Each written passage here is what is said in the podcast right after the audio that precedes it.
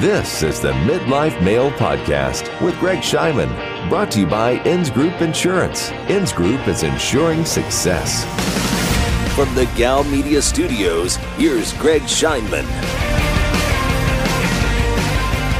All right, welcome to the Greg Scheinman Podcast. On the show today, Adam Nelson, two time Olympic medalist, a gold in 2004 and silver in 2000. Mm-hmm. 2000, graduate of Dartmouth and current COO of the D10 Decathlon, an event and cause near and dear to my heart. Adam, welcome to the show today. Thanks for having me, Greg. Awesome. I am glad you could join us. So, we originally met. Um, through the D10 decathlon mm-hmm. when you first relocated down here to, to Houston to, to join that team.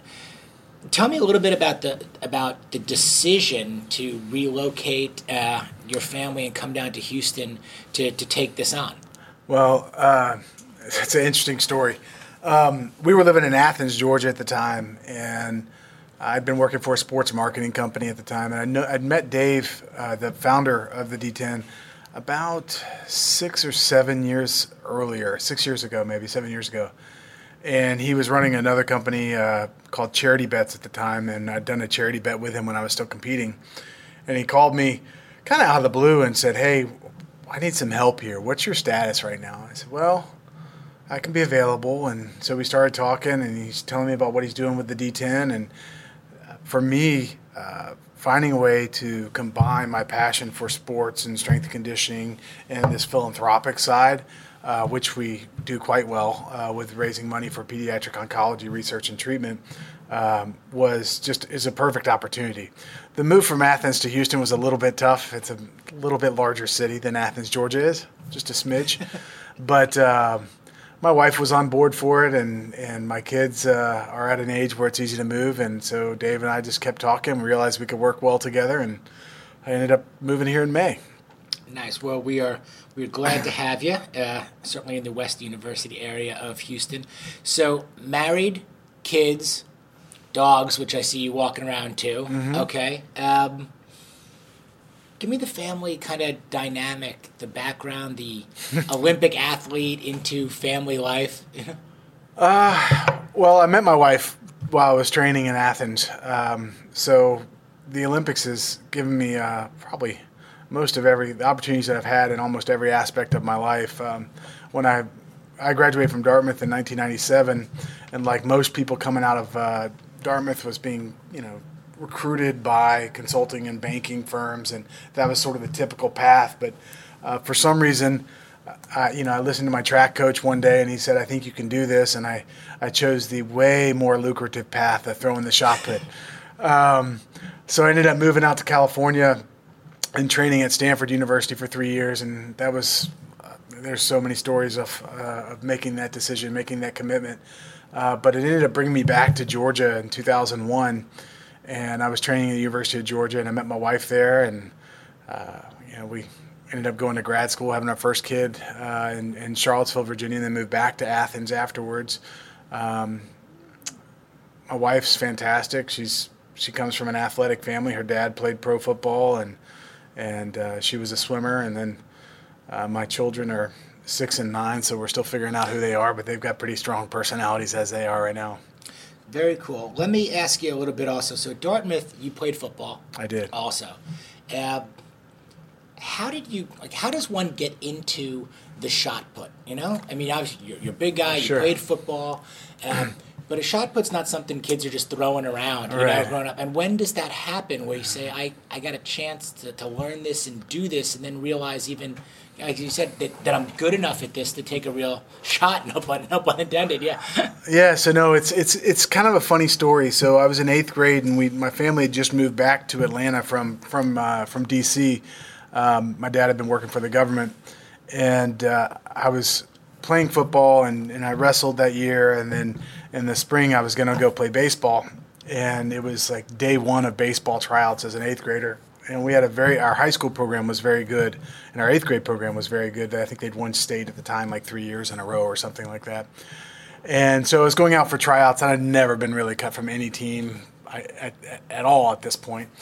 and it was day one, and the, the coach calls me into his office afterwards, and I'm thinking it's like going to be the attaboy speech, right? And it was the exact opposite. I didn't even make it past uh, past day one. He said, no, he actually said point blank, he said, you're just not good enough and you never will be. Uh, you need to go do something else. Uh, I don't think you can talk that way to children anymore. but I was okay with it. I, I so I, at that point I decided I was going to focus on football, training, getting ready for football. And I went home and my dad said, "Well, or you could get a job." And the job opportunities for an eighth grader in Atlanta, Georgia, in 1990 or 1988 uh, were not that great. Um, and uh, he said you could do an after school another after school activity or you could get a job. So i opted for the other after school activity. Track didn't have a cut policy so i knew i'd be on there. And i knew also knew i could train for football which is what i really wanted to do fast forward over the years i got bigger and so i started doing fewer running events and started focusing more and more on the throws and then by the time i was a junior i was number one in the state and senior year in high school i won the national championships for high school kids uh, in the shot put. Went on to do it in college, and my college coach kept telling me, uh, you know, you've got an opportunity to do this. You've, you've got an opportunity to do this. And, and oddly enough, uh, I don't think I actually heard him and thought I had the opportunity to go on to the Olympics until I was confronted with that same decision of get a job or grow, or or, or, uh, or find, you know it was time to get a job again. Uh, so it was really my senior spring, and I just finished a, uh, a very good season. Ended up winning national championships outdoors that year, uh, Division One, um, and um, went back. And my coach said, "Look, I think you've got a you've got a gift. You really need to pursue this." And it was the right time for me to hear that message. It was uh, kind of funny. I had an interview afterwards, um, and uh, I remember it was like the last time spot of the day for this interview and it was clear that the guy didn't want to be there doing the interview, and I didn't really want to be there either. And I was about five minutes into it, and I said, I, "It's clear that you don't want to be here, and I don't want to be here. So I appreciate your time. I, you know, I'm going to go." And I went, went and saw my college coach, and I said, "How would this work?" And uh, we started making some connections, and I found myself a few months later moving out to uh, California how does it work? So like, so like what is or, or who's the, the like the prototypical shot putter? What is a day in the life of a of a shot putter training is? I mean, you're a big guy. I mean, right. people are listening to this. How big are you? well, I, am small for a shot putter. So okay. uh, my my competition weight varied between 257 and 26, 270. Um, basically, as I got older, I gained about a pound or two every year. Um, but um, I'm six feet tall and about 265 was my plan was my normal, probably my average uh, competition weight, and um, most of the guys I compete against are about six feet, uh, six four, and probably 320 to 380. Wow! So they're big guys. Um, my my strength was my ability to my speed, my athleticism for the size that I am, and uh, how it works. We kind of train like a like a maybe like an offensive lineman or a defensive lineman, depending on who you are. Um, there's a lot of lifting, a lot of sprinting, a lot of jumping. Uh, biomechanists call shot putters the most powerful athletic expression, like the event of the shot put. Uh, we take a 16 pound ball and throw it you know, as far away from us as possible. And uh, world class is just over 70 feet.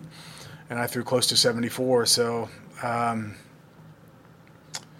you know, the details of our training, we combination of powerlifting, Olympic lifting, sprinting, jumping, and throwing, and throwing all sorts of stuff. Like you don't just throw the shot put.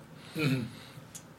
So, this obviously goes well for you, and you get into get into the Olympics. Uh, this, the story that interested me also uh, within the Olympics, and, and, tell me if I if I just get this right, was you were originally awarded a silver medal, and this was in the 2000 yeah. games.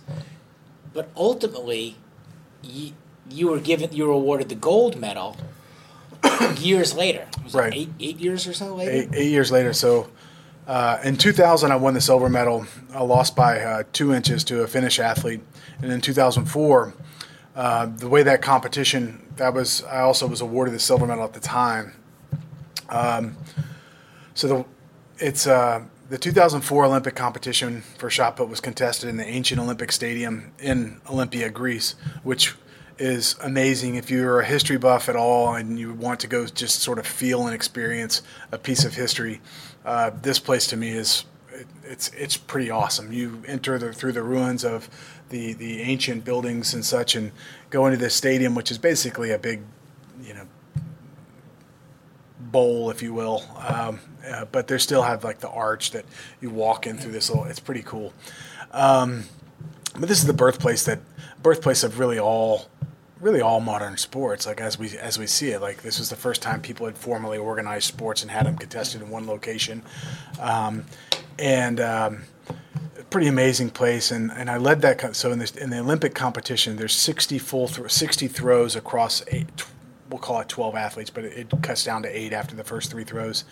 Um, but there's 60 throws in that competition and I was leading for the first 50 uh, 58 of them the first throw I go out and I, I, I take the lead. Um, on the 59th throw of that competition, an athlete from the Ukraine tied my best mark, and his second best mark was farther than mine. And so he would win in the tiebreaker. So this is in the Olympic Games, the birthplace of the Olympics. Uh, there were about 20, 25,000 people there just to see the shot put. And I've got to step in on my final throw, uh, throw farther to win this is these are those moments that you dream of as a little boy. Maybe you didn't believe dream of this specific moment. Maybe mm-hmm. it was the Super Bowl or the World Series. You're up to bat and you got to knock. On you know, you've got to you've got to do something. And uh, I can remember everything about that day. It was uh, it was hot, super hot, and dust was all over the place because this this this stadium really just had a dust floor, and you know there was a mixture of cheers and boos and I just remember stepping in the circle for that last throw and putting the steel ball against my neck and feeling that coolness. And then the world went quiet. And when it finally exploded back to life, the shot put was leaving my hand. I saw it land farther than it had any other throw had of the day by about a foot and a half or two. And I raised my hands in victory, thinking I just won the Olympic Games and like that sort of storybook ending. And looked over to my left and saw a red flag raise, indicating that I fouled. Um, pretty hard to, to hard uh, pretty pretty challenging to, to experience that in real time uh, in front of lots of cameras and people. And uh, you know, at that time, I thought the competition was over, uh, but apparently, it wasn't. Um, the guy was caught cheating. Uh, he'd been eight years later, came up that came out that he was in fact involved with a cover up, uh, and and when they retroactively tested 100 samples from the 2004 Olympic Games, five of them tested positive for uh, different steroids, and uh, he was one of the athletes that did. I found out in a phone call from the German, uh, uh, well, from a um, the Associated Press from Germany had leaked this information about these samples being tested uh, and I got a call from a reporter in July of 2012, uh, about a month before the 2012 London Olympics, and um, she said, "Have you heard anything?" And I said, "You know, rule number one when you talk to a reporter is you want to make sure that you know what they're asking." So I was like. Got to clarify what are we talking about mm-hmm. and she told me the story uh, and said five athletes had tested positive I said, no, I haven't heard anything. And I don't hear anything again for the next month. And there's an eight year statute of limitations that collect over during the Olympic Games. She calls me back after the 2012 Olympic Games in London, uh, end of August, 1st of September, and says, uh, Have you heard anything? I said, No, I haven't heard anything. What's going on? I said, Well, the IOC is supposed to rule on your on, on your case and vacate or reallocate the positions. I said, Well, I haven't heard anything. And about a month later, she gives me a call and says, Hey, look, the meeting's today. And while we're on the call, uh, the news goes out. And uh, she says, Oh my God, you're the Olympic gold medalist. Uh, it took me about another year to get my medal.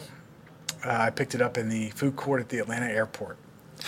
So uh, I jokingly tell people, uh, you know, whenever I go through the Atlanta airport, I get to revisit where I won a medal, where I received a medal, and you know, it was right outside of a Burger King, so it did come with a side order of fries. You know, it's like it's it sort of cheapens that experience, but um, yeah. So I was uh, one of the first athletes to be rewarded to be awarded uh, retroactively a gold medal due to someone testing positive in a retroactive drug test. That is some some kind of roller coaster of, of, of emotions that I can't even fathom what what that's like because such an what should be an, an, will be an incredible moment of even being awarded the silver medal up mm-hmm. there in in Athens mm-hmm. had to be so conflicting emotionally at the time and then to be receiving the gold medal somewhat unceremoniously such a long time later um, yeah. but still earned and deserved has got to be you know how do you sit i mean i guess it's it, how much I guess I'm not even sure where I'm going. Like, how do you sit with all of that now, and just the way you kind of ex- explain it through? I mean, it has to take considerable time to, well, to kind of wrap your head and, and your heart around it, right? I mean, time does heal all wounds. Um, it was a hard time. I mean, when you the thing is that the hardest medal, the, the, the worst medal to win, and that sounds horrible, at an Olympic Games is a silver medal, and they've since proven this with psycholo- with studies of uh, psychological studies of athletes, and um, particularly in my scenario where literally. Um, you know, between 2000 and 2004 at the time, I lost out on two Olympic gold medals, at least in the moment, by less than two inches cumulatively between them. So that's that's the dis, that's the difference between first and second. And so, whenever you run a whenever you win a silver medal, you're always thinking, well, if only I'd been, I, I what I was almost there. And if you get a bronze, you're just happy to have a medal. So silver is really the worst place. Um, after the 2004 Olympics, uh, pretty, pretty much was dropped by my sponsor. Um, I went without a sponsor for the next three years, and those ended up being some of the most productive years of my life. But it just timing was horrible, and in this country, they only value the gold medal. Um, I can't say that right afterwards I was uh, the nicest person to be around. Um, my wife is an amazing woman, and she uh, she basically would kick my butt and say, "You got to snap out of this." And I was just angry. I was angry for for a number of uh, months following that. Uh, my wife knows when I'm angry is when I really go out and spend like you know 15 hours out in the yard for like seven days at a time or 10 days at a time, and she comes home and it's like completely redone. And um, but um, you know, it, it took me a long time to get over it. But I start what it, what ended up happening was uh, in 2005. I woke up every single day just angry at everybody. I was angry at uh, WADA because I was pretty sure, the, the anti doping agencies, because I was pretty sure that the guy was doping. I was angry at my previous sponsor because they basically told me I wasn't worth much, that I was only, in fact, in their words, I think I was, uh, I was just pretty good at losing. Um, you know, and I was angry because I'd see athletes that weren't nearly as accomplished. I'd won the silver in 2000 silver in the 2001 World Championships, silver in the 2003 World Championships, and silver in the 2004 Olympic Games at the time, um, which was not um, it's not a resume that, that that's too lacking. It's a pretty strong resume, and it was frustrating because I started evaluating uh, my worth based off how much I was making from uh, sponsors and versus other people, and and uh, that just was not a healthy place to be. So I um, but I kept I doubled down, and every single day I'd wake up and I'd I won't repeat exactly what I said, but I literally wake up with a big chip on my shoulder and would say two or maybe three words, um, and um, would start my day training again. I started training so passionately for uh, to, so it wouldn't repeat itself. I mean, I was more disciplined and more dedicated uh, than I'd ever been, and uh, found myself going into the 2005 World Championships pretty confident in my ability to win and ended up winning my first world championship, uh, my only world championship that year.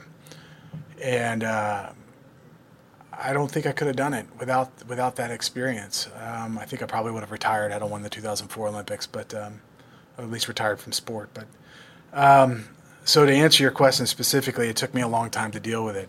And then when it get when when you finally sort of package it up and put it away, it comes back to surface eight years ago and all the things that you built your life around, all the all the things that like drove you and defined who you were, you realized were based on um, a reality that wasn't necessarily supposed to be, and that's frustrating too because then you get this gold medal and you think, oh, I should be happy about this, but my first experiences holding a gold medal were of my own was not one of joy and excitement and thrill. It was, oh man, I, I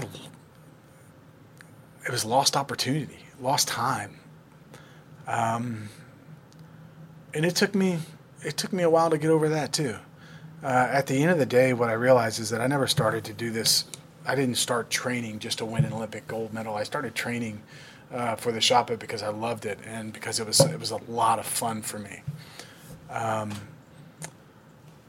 and uh, I think that at some at some point I realized that the medals are the medals are, are only reflective of a specific moment in time.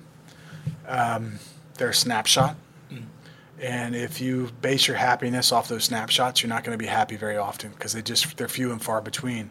And I was most happiest. I was ha- most happiest. There you go. Speaking like a shot putter, um, I was happiest when I was knee deep in the in the grind and just working through it. And so what I started going back to was like, look, every in every competition, you know, there's only going to be one winner but there are so many victories along the way that if you if you only define yourself off those off those wins when everybody is watching, you're going to be a very very disappointed person most of your life. And I just realized like, look, it's not it's not the outcome, it's the process that I use to get that outcome. And even my my my, my default out my but default process, while it wasn't always a gold medal worthy process, it was still pretty darn good. Mm. So I just kind of took joy in that, and um, and then there's the underlying message too, which I think is pretty is, is not spoken about enough, although it's been popping its head up again, uh, which is the importance of, of doing things the right way. I was very lucky uh, not to be around people that ever promoted drugs in sports or ever thought that this was a su- solution to a problem. It was always like we can figure this out. Let's let's let's figure this out. Cheating was never an option for me. So. Um, I don't think that goes. I, I, think I think there's a lot of people out there that believe that uh, it's okay. Uh, it's okay to do this. I can remember uh, Lance Armstrong justifying some of his decisions because everybody else was doing right. it. Uh, you know what? At some point, you've got a choice. You you can be the one that breaks the mold, or you can be the one that follows everybody else. And um, I never thought of myself break, as breaking any molds. I was probably willfully ignorant. But um, you know, there is a right way and a wrong way to do something, and so I also take some joy uh, and a lot of pride in the fact that I'm the only person in my event, in the history of my event, to win a World Championships and Olympic Games. Um, and I think I'm the only person to, to win. Uh, I know I'm the only person to win both, but um, I was probably one of the first people to do so without uh, any any. Um, no, I won't say that. I don't. Th- I don't think that. I don't think that's fair, and I won't say that. But but my point is that you know I was, I was able to attain a very high level without uh, without having to cheat. So. Mm-hmm. Really, really amazing, amazing stuff. When you talk about that process, also that you, you went through, I mean, obviously you've talked about your wife as inspiration and being there for you. Who else is who else is in that process with you? Kind of, I guess your your inner circle, or your mentors, or coaches, sure. or friends, or training training partners. Because even though this is an individual sport, you know, yeah. and it's you there with the 16 pound all up again I mean, it it takes a lot of people. I would. I mean, and the discipline that you have to have to train through that through that whole process. Sure. Who's in your Who is in your world, and is still probably in your world, you know, now. Yeah, I mean, I was lucky to work with a number of great coaches. Um, one of the things about uh, Olympic sports, and particularly my event, uh, as as one of my sponsors said to me, the less your event looks like the hundred, the mile, or the marathon, uh, the less valuable you are financially. Um, and so, as because the shot put doesn't look anything like either of those events, uh, any of those events, we're pretty low on the totem pole. So while we have the same demands and needs as you know an NFL or MLB player, we don't have the same resources. So it's very important to surround yourself with great people uh, who also don't necessarily see a paycheck as the as the reason to have a relationship yep. with you, at least not directly. Um, so I had access. I trained, spent most of my time training at the University of Georgia, and Georgia University was was was kind enough to allow us full access to their facilities. So all of their weight rooms, all of their athletic training staff. Um, you know, I had fantastic coaches uh, along the way. um, in, in every area. Whether When I was out at Stanford, when I was uh, at grad school in Virginia, when I was back at University of Georgia as well. Um, as well as some additional medical staff. Like you've got to find chiropractors and massage therapists that don't aren't necessarily like close by. And, and you, not to cut it, you have to do that yourself. Yeah. Okay. So again, unlike joining a team, you know, whether it's college football, even, you know, and then getting drafted, and things start happening for you or yeah. provided for you. You know, this is fascinating to me. I mean, you guys, you have to do this yourself. Yeah. And you screw up a lot. That's the funny thing. You meet people that say they're really good at something, and they might be really good at it. It just doesn't work on you. Um, so for for me, it was just it was you know, for me it was like well, I, you make a couple mistakes early on, particularly when it comes to recovery. Like, so, you know, you get little nags and nicks and bumps and bruises and things like that. And, you know, the first inclination for, I think, most men anyway is to say, ah, oh, I'm okay, I'm okay. And so we'll ignore it and ignore it and ignore it. And then it becomes an issue and the issue has to have a medical treatment. Like you either got to go to a doctor, and what is it? Most doctors are going to say, well, we're going to inject you with cortisone or some sort of anti-inflammatory painkiller, or they're going to say, no, we're going to cut you open and fix it. And in my experience, those were never really good solutions because you never came back stronger, um, or it would prolong your uh, prolong prolong your recovery period. So. Uh, you know, for me, I just had to find the right find the right the right types of treatments. And fortunately, um, I was also I was I was able to meet people through the national teams and international levels, uh, international athletes that I knew who could say, yeah, you need to find somebody that does this specific type of treatment. So in 19, I mean, this is really pre-internet too. A lot of this stuff, um, people didn't have websites all over the place promoting this and that. So like finding someone who's skilled at ART or active release technique and massage may be a lot easier today than it was 20 years ago when it was first starting. Starting, mm-hmm. I mean, I think Mike Leahy just first just started it at that point in 1995 or six. So it was just getting out there. You know, finding someone who's good with acupuncture, um, dry needling, or or any other variation of it. Um, you just you had to search for, and it took a lot of time. Um, I think what I found is is uh, that. Uh, for me, what ended up happening, the best thing for me was was as soon as I recognized some sort of tweak, being aggressive with it from the start. Okay, I have to find somebody to do this because once I found somebody, it, it, it, would certainly get better. But if I didn't find somebody, I'd still have the six weeks of recovery, or two weeks, or six weeks, or eight weeks, or whatever it was. So um, I'm not sure if I answered your question. I think I went down a different different path there, but. Uh, so, I want to ask also about the the transition, okay, yeah. from pro Olympic athlete okay, mm-hmm. to you know, let's go real uh, back to normal normal life. Okay, you decide that you're going to retire from from the sport, uh, and now you've got to make that that adjustment. Okay, now I guess that that decision of hey, you can keep, you could throw, or right. you could get a job. You know, you could just now it's okay. I have to. I, have retired from from the sport. Tell me a little bit about about that and, and your decision again to, I mean, not to, I'm not going to go right into coaching, you know, right. or, or whatever it may be. That I'm gonna I'm gonna look again. You're you're a smart guy. You know, you're at Dartmouth, and then you said you post postgraduate degrees. Mm-hmm. And, tell me about the about that transition and the athlete mindset going into kind of the the workforce. I think the transitions is it's really scary for a lot of athletes. For me, I thought I, I thought I had it all figured out. I, I, I, that's why I went to grad school. So I went to I got my business degree at uh, Virginia and graduated there in 2008, and then found myself making the same decision to go back and throw again. And so the plans that I had put in place before 2000, uh, really before going to grad school, I kind of put on the back burner. Uh, and then I was, I was thinking, oh, I can restart these pretty easy. But the problem is that, uh, as one of my good friends who's a three time world champion um, in the shot put uh, said to me, he's like, the problem is, Adam, you've had the greatest job you'll ever have. Meaning, I really enjoyed it. I made enough money to be happy and not really have any financial concerns at the time, uh, but not enough money to retire off of.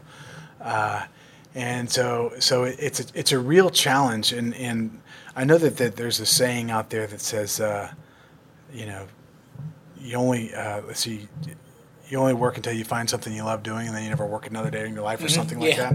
that um, but I totally butchered that but um, but uh, I I don't think that's the case for most of us. And so for me, it was finding out what what uh, what percent of my day was I capable was was I was I willing to sort of sacrifice and say this is stuff that I really hate doing, but I've got to do it in another way. And, and so it took a little time.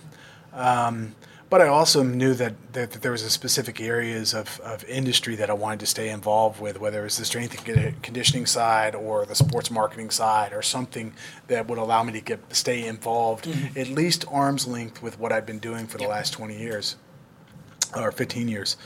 And um, it took me a little while to figure it out, uh, and I still haven't figured it out but uh, it's it's a process. I mean, coming here was a big step forward for me, and taking on this position with the D10 has been uh, just a it's been a phenomenal experience. I mean, there's just a ton of great people that, that, that either participated in our events or that we work with on a regular basis. Um, I've learned so much from working with this group, and I, have, I've also understood. I also I've also figured out that um, going back to one of the comments about process or prog, like I love process.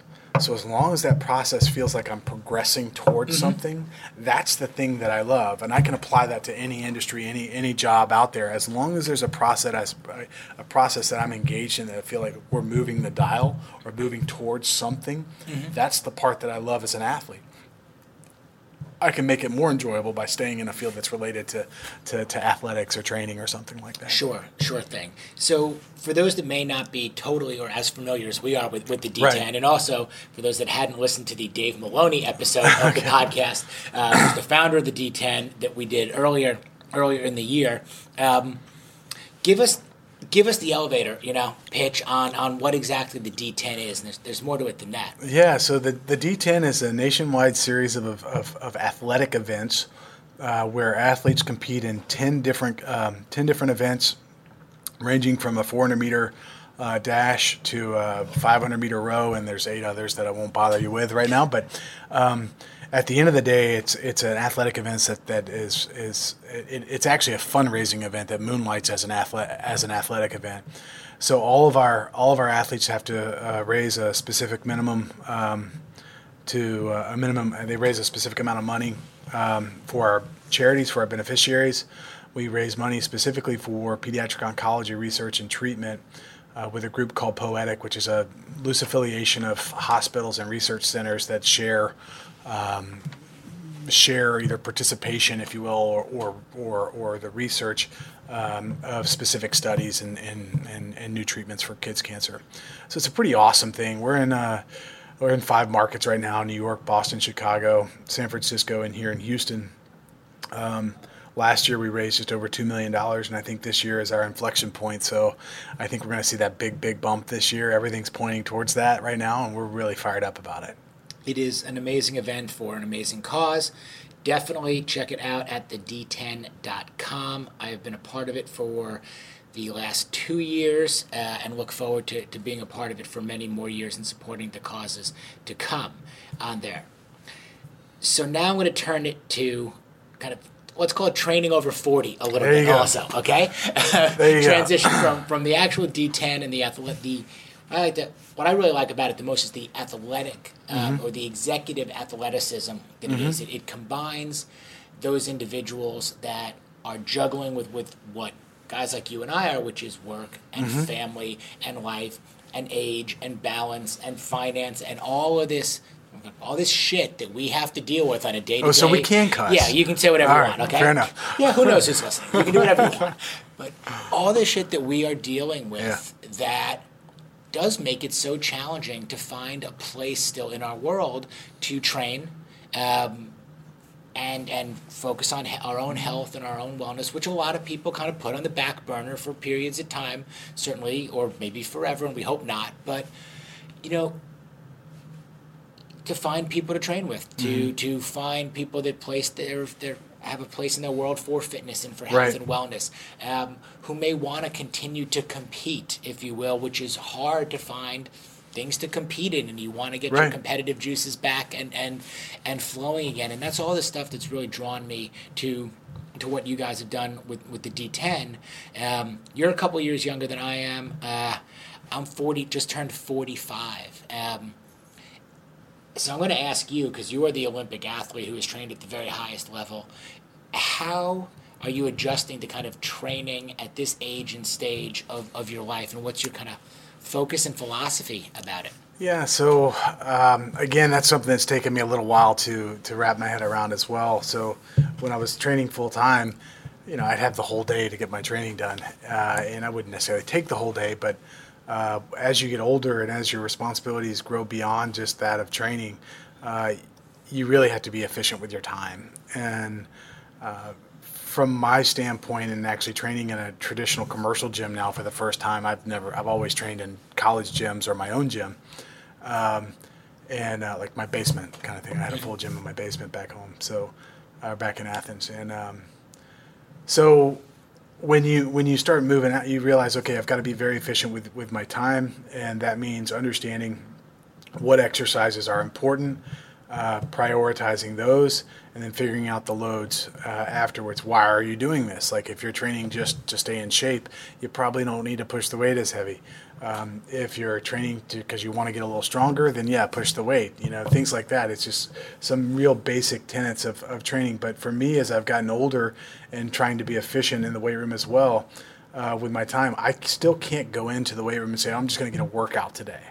It's not a good way for me to do that. So I have to write things down. You know, you and I had a workout a couple, and I was not uh, not doing some feelings. I was coming back from a little bit of an illness, but um, you know, we ended up not, it was a really unstructured workout and, and, and it was a fun sort of, let's talk and throw some weight, little weight around.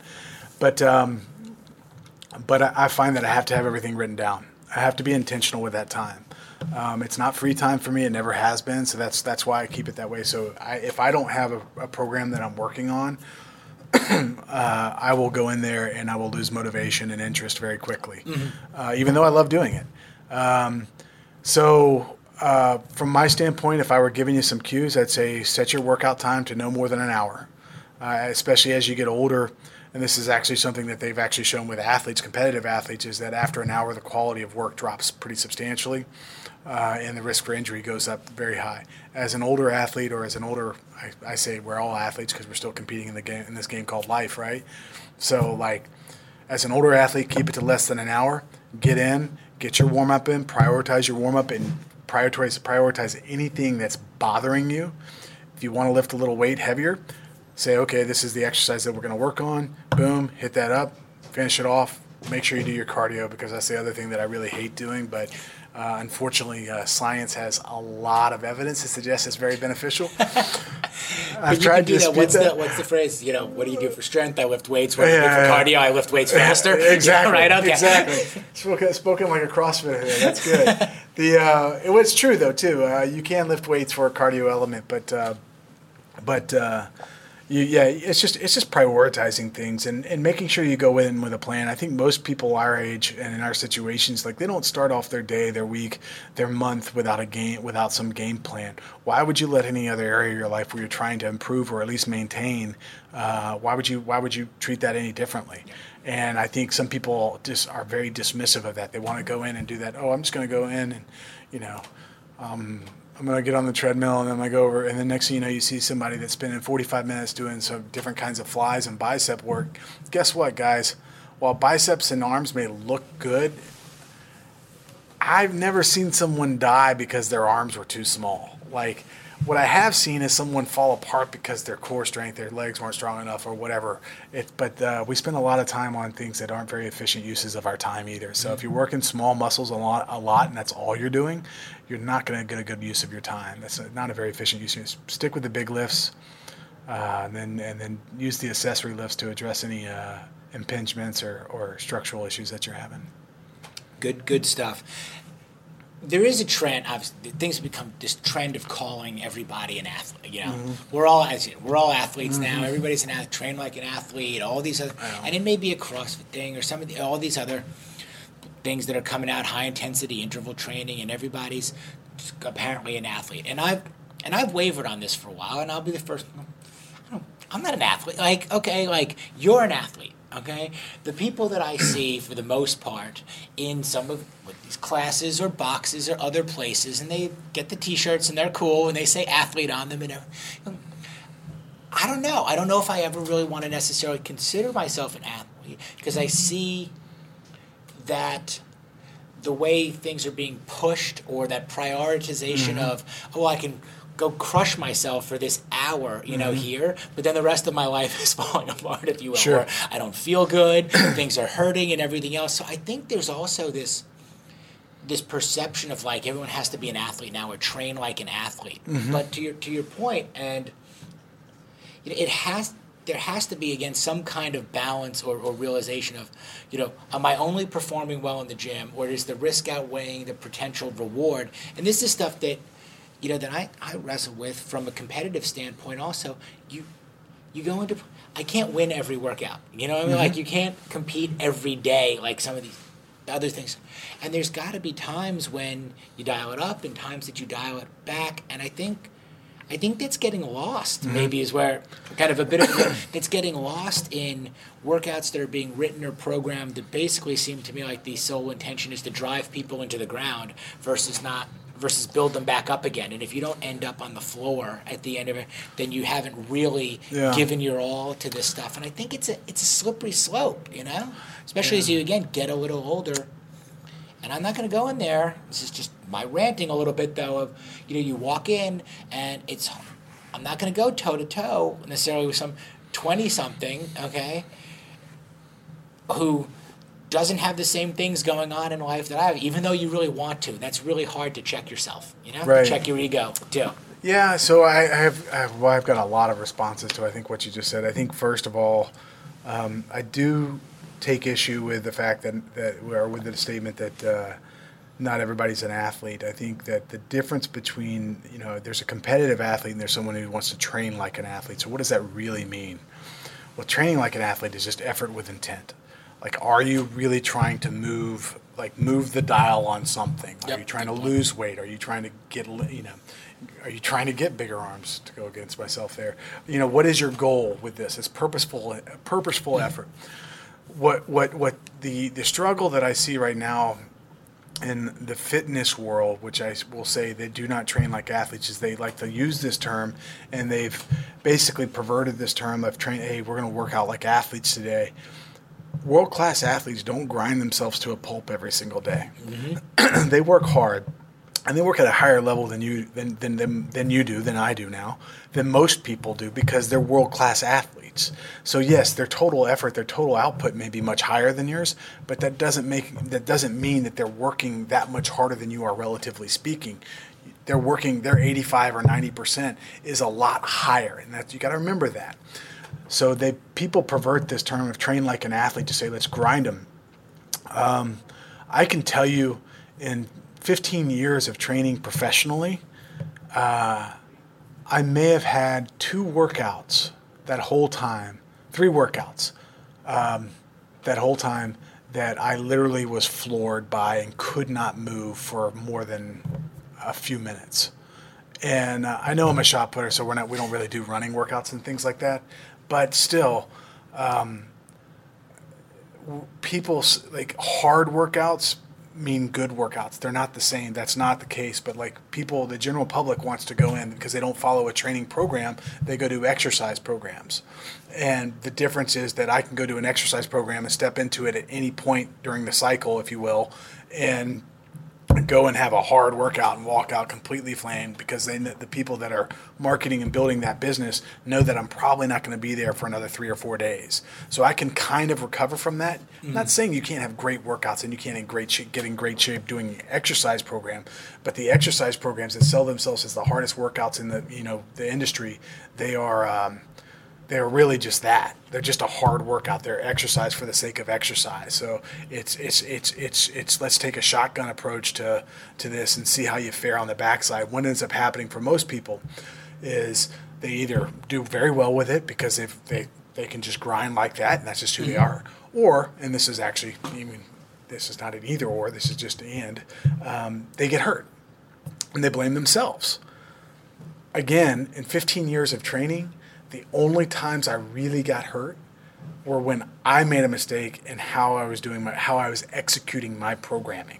Like and I and it was a clear thing. Like there was a day, you know, twice in my career, 12 years apart, I tore my pec. But I did that because one day I didn't warm up properly and I thought I was warmed up properly, and I was just it was just a freaky thing, and it just happened. This the, the second time is I accelerated the increased the weight that I was working on too short a period, so I went from basically, you know, say 65% to two weeks later doing 85% weight, and that was just too fast. Even though my body felt like it could handle the weight, it was too fast. I was discounting, um, discounting the. Uh, the aging factor in my in my training. So anyway, my point is that you don't get hurt on a regular basis doing workouts, mm-hmm. like doing a well organized workout. You get hurt on a regular basis doing something that's inappropriate for you. So, um, yeah, so that's kind of how I how I look at that. So I do I do believe that uh, there is like we should all train like athletes if your intent is to improve, because an athlete trains with you know the desire to have measurable results and that's training like an athlete, which means you actually have to have a program that is designed to achieve those results. So, anyway. Yeah. The future. The next, uh, you're here now in Houston. Yep. It's been a little while. Um, been a year yet? Year? May, year May, May. May is a year. Okay. What are you looking to accomplish? Personally, professionally? Uh, making Houston home, if that's kind of the, the long term plan? Or, yeah. Or? I mean, my wife and I don't we don't like to move around a lot. I don't think uh, we like to travel and do those things, but uh, we we love to have that hometown feeling. Um, so hopefully, uh, hopefully Houston will be home. Uh, professionally, uh, I'm really excited about the opportunities that we have in front of us right now with the D10.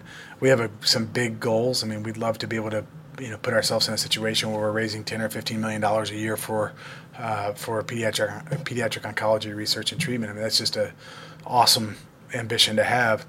Um, you know, family wise, I, I, we've got two kids and we're not going to grow anymore. I don't think so.